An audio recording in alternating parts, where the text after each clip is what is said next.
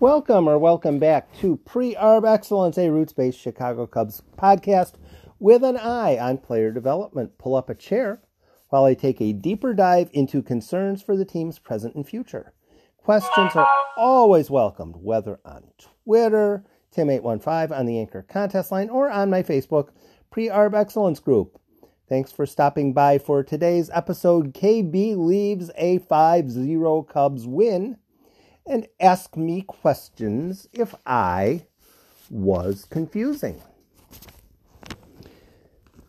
Sometimes, maybe this isn't the time, but sometimes it's probably a good thing to go over terminology. The Cubs 5-0 win today was kind of by the numbers. The Brewer, the Pirates, I mean, are not all that. And the Cubs, as I noted before, worked through to the softer portion of the bullpen and abused it. The important thing of the game was Kris Bryant leaving early, but then you knew that. It was really interesting on Facebook, eyeballing all the Kris Bryant stuff. He's made of glass. He doesn't care. He's injury prone. He's da da da da da. I wonder how many of those people have taken a 95 mile an hour fastball off the hat. Kris Bryant wants to be playing really well more than any of you want him to be. You know why? If he plays really well down the stretch in 2020 and really well in 2021, he gets filthy rich in free agency, and that's what he's been banking on the entire time. Years ago, years ago, he could have said, you know what? I'm completely willing to stay in Chicago for my entire career, signed a nice extension, had a nice, you know, six or seven year run in addition to what he's had so far in Chicago, made a nice heap of money.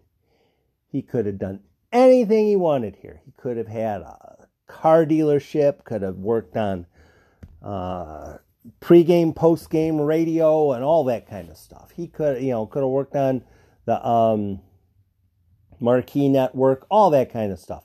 But Kris Bryant decided to wager on himself. He didn't want to sign a team friendly extension. He instead wanted to play through and get to free agency and cash in big because that is what is best for his players union. I get it. I understand it. I'm not going to argue it.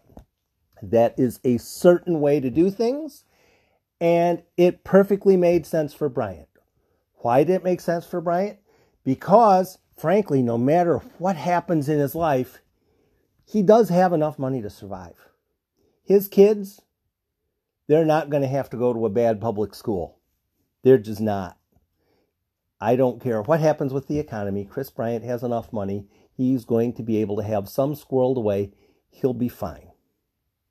He wanted to get to that point where he received a Bryce Harper contract, a Manny Machado contract, and he was relatively close to that happening. If he would have had a year like he had two years ago or even last year, this year. He'd have been in really good shape and he would have had the Cubs completely over a barrel. So, are you going to let me walk away with all you're receiving back in exchange as a second round draft pick? Now, the premise of Kris Bryant signing a guaranteed long term monster contract that's totally dependent upon him doing well next year. He has an oblique injury. I'm not sure if he'll be ready to play in a week. Maybe yeah, maybe nah. It might have to be David Bote. I we'll have to see. Kris Bryant wants to be playing well. Playing well at the elite level of any of the major sports levels is very difficult to do. It's quite easy for somebody whose entire, entire physical workout regimen is hurrying to the stoplight before it turns red. Kris Bryant wants to be doing successfully. He wants to be successful. His body, right now, for whatever reasons, isn't letting him. Okay, let's talk terminology, which is what I threatened anyway. People hear about the long term contract or free agency contract or anything along those lines with a major league player. There are usually three years, though sometimes only two. Actually, sometimes there's a bit more than three, where the team tells you this is the contract you will receive. It, it, it's, it's how it's set up. It's how it's set up. There's a league minimum. The team can offer you pretty much whatever they want to as long as it's over the league minimum. Once a player gets to arbitration, salary almost always goes up. Again, that's how the system is organized. Sometimes a player will have a contract go down in a in an arbitration sort of season. Very rarely. And the numbers this year don't even count toward that. So if Kris Bryant has a bad season, the Cubs can't say, well, see, he had a bad season, so he should get a pay cut. In 2020, that's not happening. Kris Bryant doesn't get punished for having a bad year. Ian Happ doesn't get credited for having a good year. 2020 is just screwed up like with everything else. So, this offseason, the Cubs, well, by November, the Cubs have two choices with Kris Bryant. Two choices, only two. One is tender his contract and allow the arbitration process to work. The other option is don't tender him a contract and he immediately becomes a free agent with the Cubs receiving no compensation. That's it, that's all. There are no other options. I guess they could possibly come to an agreement before the season ends on something, but that's not going to happen either. So the Cubs by November have two two choices. Keep Kris Bryant around and pay him whatever the arbitration system says he will get paid, or two, release him. Those are the two options. After that, then they can try to pursue a trade. But let's say Bryant's making 18 million next year. Who's going to want to trade a real prospect for a third baseman who I don't know what he's going to do, but I'm going to pay 18 million for whatever that I don't know what he's going to do is going to be. Who's going to trade a quality prospect for that or a quality veteran or eh, the Cubs are in a tricky spot with Kris Bryant. They are. And basically, what it's going to boil down to is bring him back, hope it works, and then deal with it from there. When people talk about Kris Bryant, sometimes they're talking out of sheer frustration. If a person is talking about Kris Bryant out of sheer frustration, you're probably better off just letting him go, him or her go, because if they're just trying to vent, obviously they're just trying to vent. But if someone is actually trying to learn how things work, this is a very teachable moment. Yeah, Bryant, Cubs have the two options.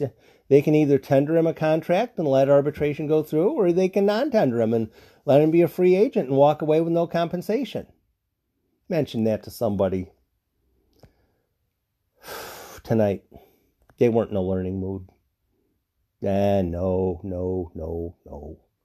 No, no, no. I was being wrong. Bryant's a tough call. But as you look at Bryant, and where Bryant is now, there's something really important to remember.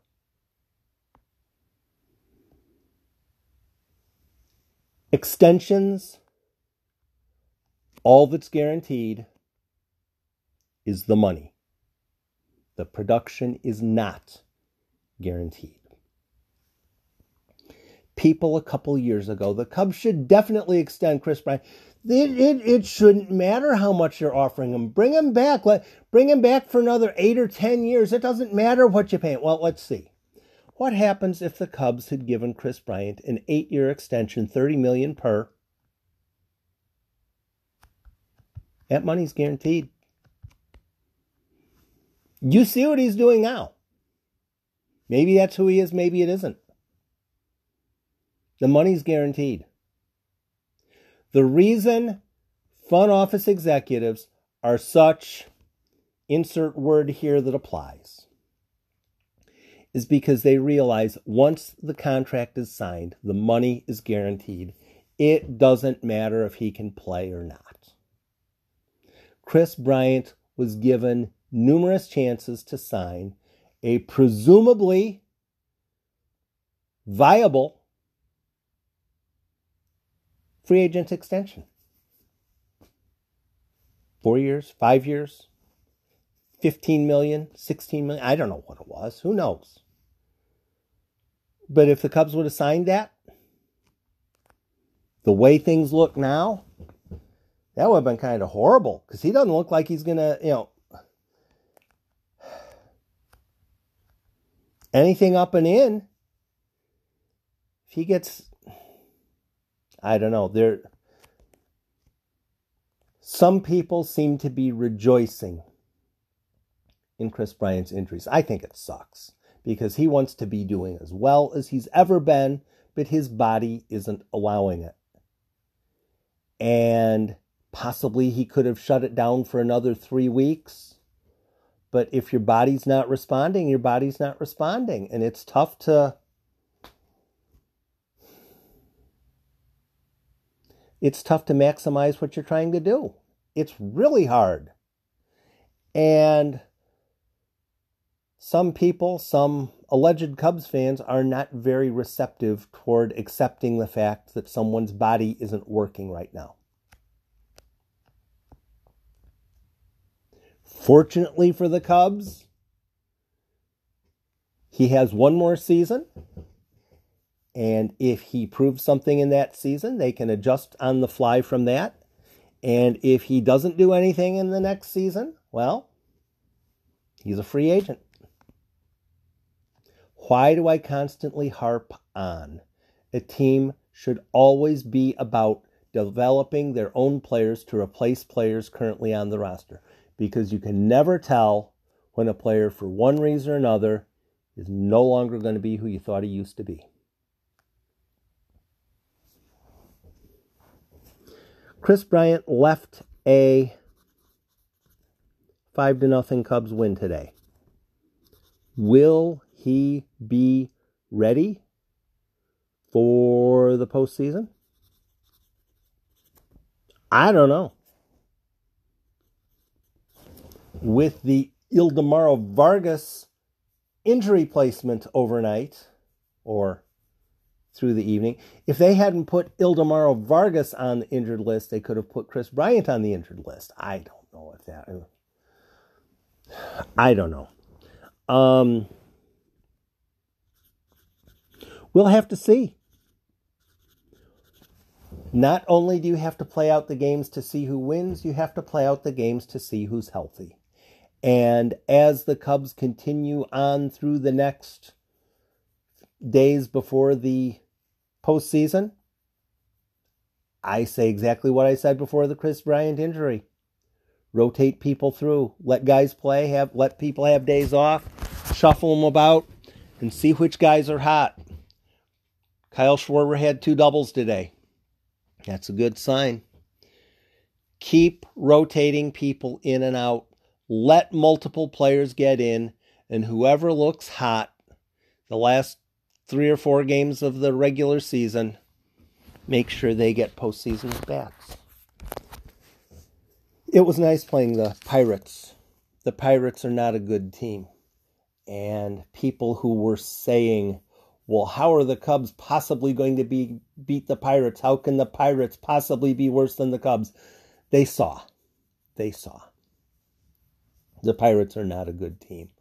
And the Pirates aren't really very close to being a good team. So in 2021, with two teams making the playoffs from the National League Central, it will probably either be the Cardinals, the Pir- uh, the Cardinals, the Cubs, or the Brewers. Two of those four, possibly three. Kris Bryant, how he will do in October 2021, your guess is as good as mine. But you should probably learn from the Kris Bryant experience that players don't necessarily always get better. Though I hope you do realize when a player misfires athletically, they're more pissed off than you are. Thanks for stopping by Pre Arb Excellence. I'll have another podcast up soon as circumstances warrant. I'll attempt to have that worth your time as well. Be safe, go Cubs go, and be nice to people.